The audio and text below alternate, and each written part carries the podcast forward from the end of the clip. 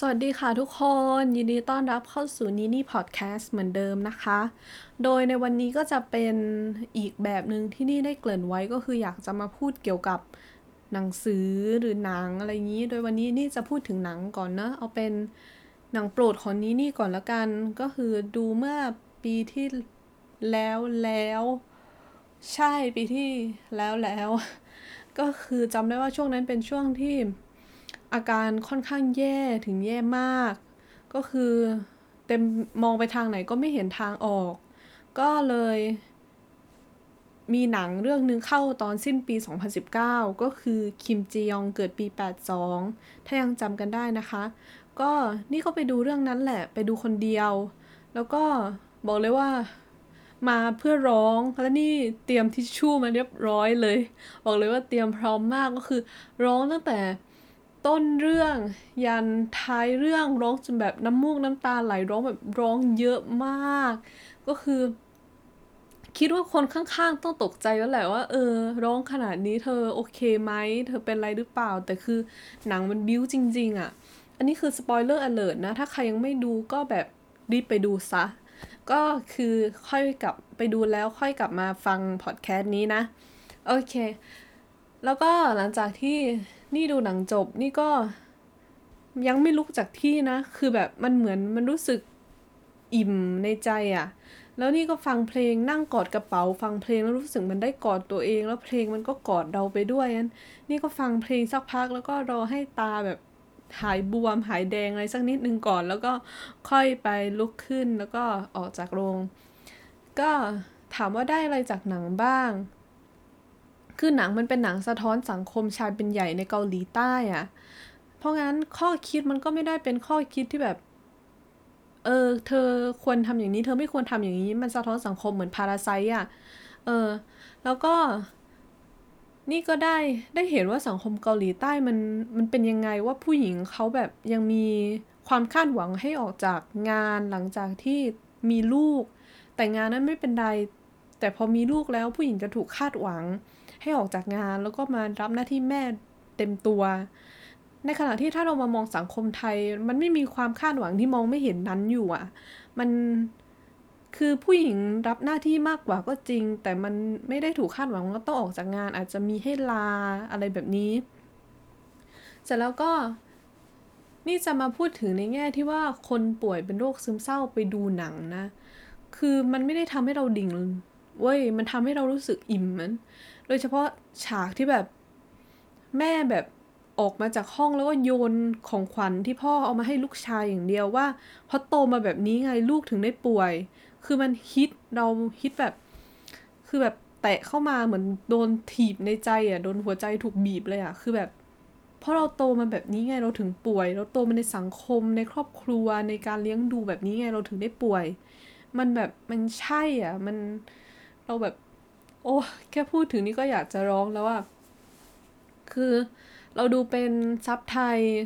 แล้วคือยิ่งพอแบบ คือเราว่าซับไทยมันได้อารมณ์มากกว่า เพราะว่านักคนที่เป็นเสียงกับนักแสดงที่พูดอะมันคนเดียวกันแล้วก็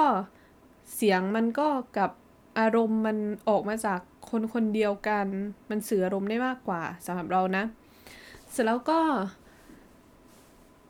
คือเราชอบตัวสามีในเรื่องมากเลยอะก็คือเราจำชื่อไม่ได้แล้วนะ ก็คือสามีของคิมจียองอะคือเราว่าเอาเอาความจริงนะคือ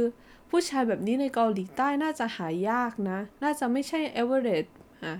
ไม่ใช่แบบทั่วไปนั้นคือเขาแบบเขาไม่ ignorant น่ะเขาเป็นคนที่แบบแนะนำให้ภรรยาไปหาจิตแพทย์ด้วยซ้ำ แล้วก็เขายอมลาออกจากงานในตอนสุดท้าย ไม่ใช่ลาออกสิ ขอหยุดงานเพื่อมาดูแลลูก เออทั้งๆที่เขารู้ว่ามันมีความเสี่ยงที่จะไม่ได้กลับไปทำงาน แต่เขาก็ยังออกยอมหยุดงานเพื่อให้จียองได้ไปทำงานได้ทำสิ่งที่เธอรัก เพื่อให้จียองกลับมาเหมือนมีชีวิตอีกครั้ง เหมือนต้นไม้ที่แบบเหี่ยวกำลังจะตายแล้วอะแล้วกลับมามีชีวิตอีกครั้ง เออ แล้วก็เราชอบแม่จียองมากเหมือนกัน คือแม่จียองนั้นคือมี เอ่อ back story นั้นก็คือ เรื่องราวมาประมาณว่าเมื่อก่อนเรียนเก่งมาก อยากเป็นครู แต่เป็นไม่ได้ เพราะว่าจะต้องให้น้องๆเรียนหรือแบบพี่น้องที่เป็นผู้ชายเรียนอะไรแบบนี้ ซึ่งมันก็แบบ เออ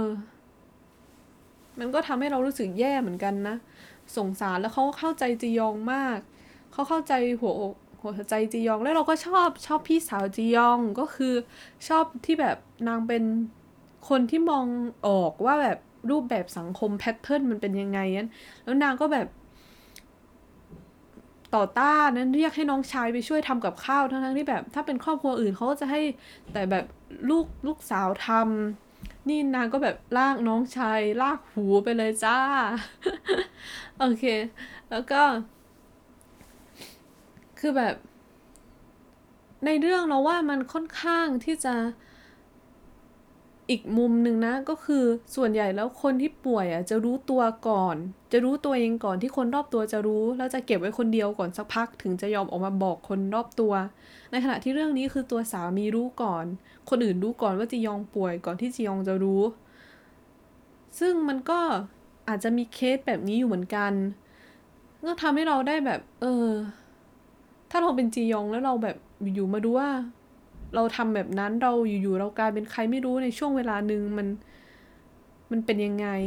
มันคงจะกระทบจิตใจมาก แต่เราว่าแบบเหมือนจียอง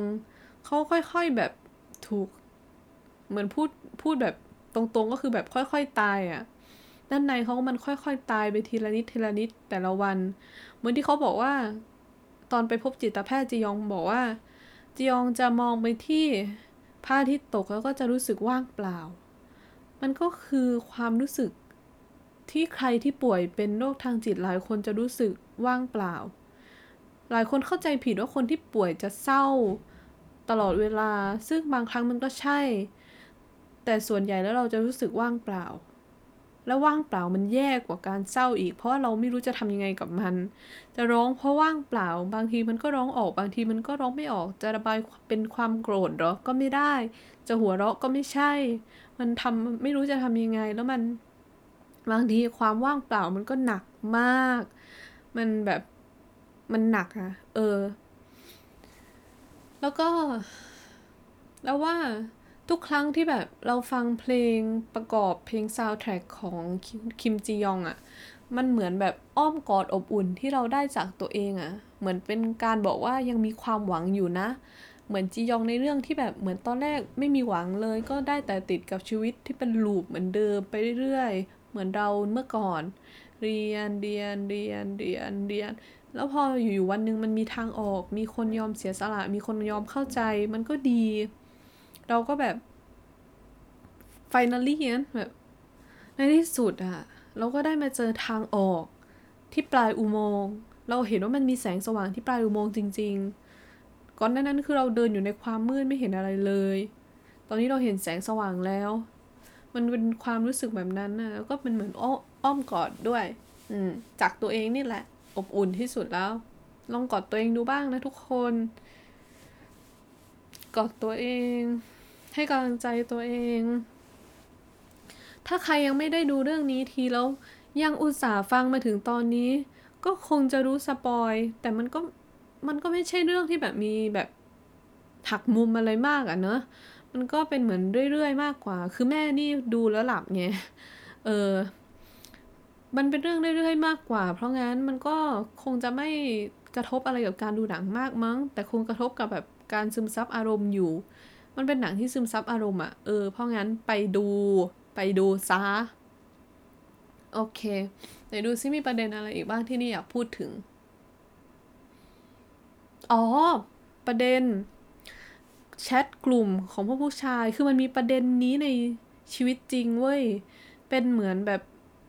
กลุ่มแชทของผู้ชายอะ่ะ แล้วเอาแบบคลิปโป้หรืออะไรที่แอบถ่ายมาลง ซึ่งมันเป็นข่าวดังมากในเกาหลีนะ ในประมาณปีที่แล้วรู้สึกนะ เออ ไม่แน่ใจเหมือนกัน แต่ลองไปหาได้ในเน็ต แล้วก็ อ่อแล้วในหนังก็มาพูดถึงด้วย แสดงว่ามันเป็นเรื่องที่ ไม่ได้ไม่เรียกปกติสิคือมันไม่ปกติเอ่อพบได้บ่อยในเกาหลีใต้ ก็คือ การที่ผู้ผู้ชายจะมีกลุ่มแชทของผู้หญิงที่โดนแอบถ่ายมา คือมันเป็นอะไรที่แบบ มันบิดเบี้ยวมากอะ่ะ แล้วคือมันถูก normalize อะ คือมันถูกทำให้มันเป็นเรื่องปกติในหมู่ผู้ชายว่าแบบ เออ เรื่องนี้มันปกตินะ ซึ่งมันไม่ปกติไงมึง เออ มันผิด มันผิดกฎหมายด้วย มันผิดกฎหมาย มันไม่ใช่ มันไม่ถูกต้อง คุณละเมิดสิทธิมนุษยชน คุณถ่ายเขาโดย อะ อย่าให้ฉันต้องเริ่มพูดเรื่องนี้เลยแล้วกัน เอาเป็นว่ามันไม่ใช่ แล้ว มันก็สะท้อนให้เห็นถึงสังคมนั้นจริง ๆอะ เออ คือถ้ามาลองมีแบบ ชื่ออะไรที่แบบสมศรีเกิดปี อะไรดีสามห้าอะไรเงี้ยสองห้าสามห้าเรามาทำประเทศไทยมั่งสิเออ เธอจะได้เจอปัญหาในอีกรูปแบบหนึ่งเลยแหละเฮ้ยอยากให้มีอะพอพูดอย่างนี้เขาเข้าจริง อยากให้มีที่แบบสะท้อน ของไทยบ้างอะ ฉันอยากเห็นจริง ๆ นี่พูดจริงเลย มันต้องมีแล้วสิ เออ มันต้องมีอะ โอเค ก็วันนี้ก็พอแค่นี้ก่อน มันมีเป็นหนังสือด้วยนะ มันสร้างมาจากหนังสือนั่นแหละ ชื่อคิมจียองเกิดปี 82 เหมือนกันลองไปหาอ่านได้นะ นี่ก็ซื้อมาเก็บไว้แล้วแต่ไม่อ่าน เพราะว่าเห็นว่าในหนังสือ ตอนจบมันไม่ได้สุขเหมือนในหนัง โอเค ก็แค่นี้แล้วกันนะโอเค ก็จะมาต่อเรื่องอื่นอีก เรื่องที่ list ไว้บ้างก็มี Parasite Joker เอ่อหนังโปรดของเราอีกก็แบบ About Time Interstellar อะไรพวกเนี้ยเดี๋ยวเราก็จะมาพูดถึงเรื่อยๆนะ ก็อันนี้จะมาวันพฤหัสส่วน เกี่ยวกับประสบการณ์ของเราจะมาวันอังคาร ก็ฝากติดตามด้วยนะคะ โอเค วันนี้ก็พอแค่นี้ก่อน เจอกันวันอังคารหน้าค่ะสวัสดีค่ะ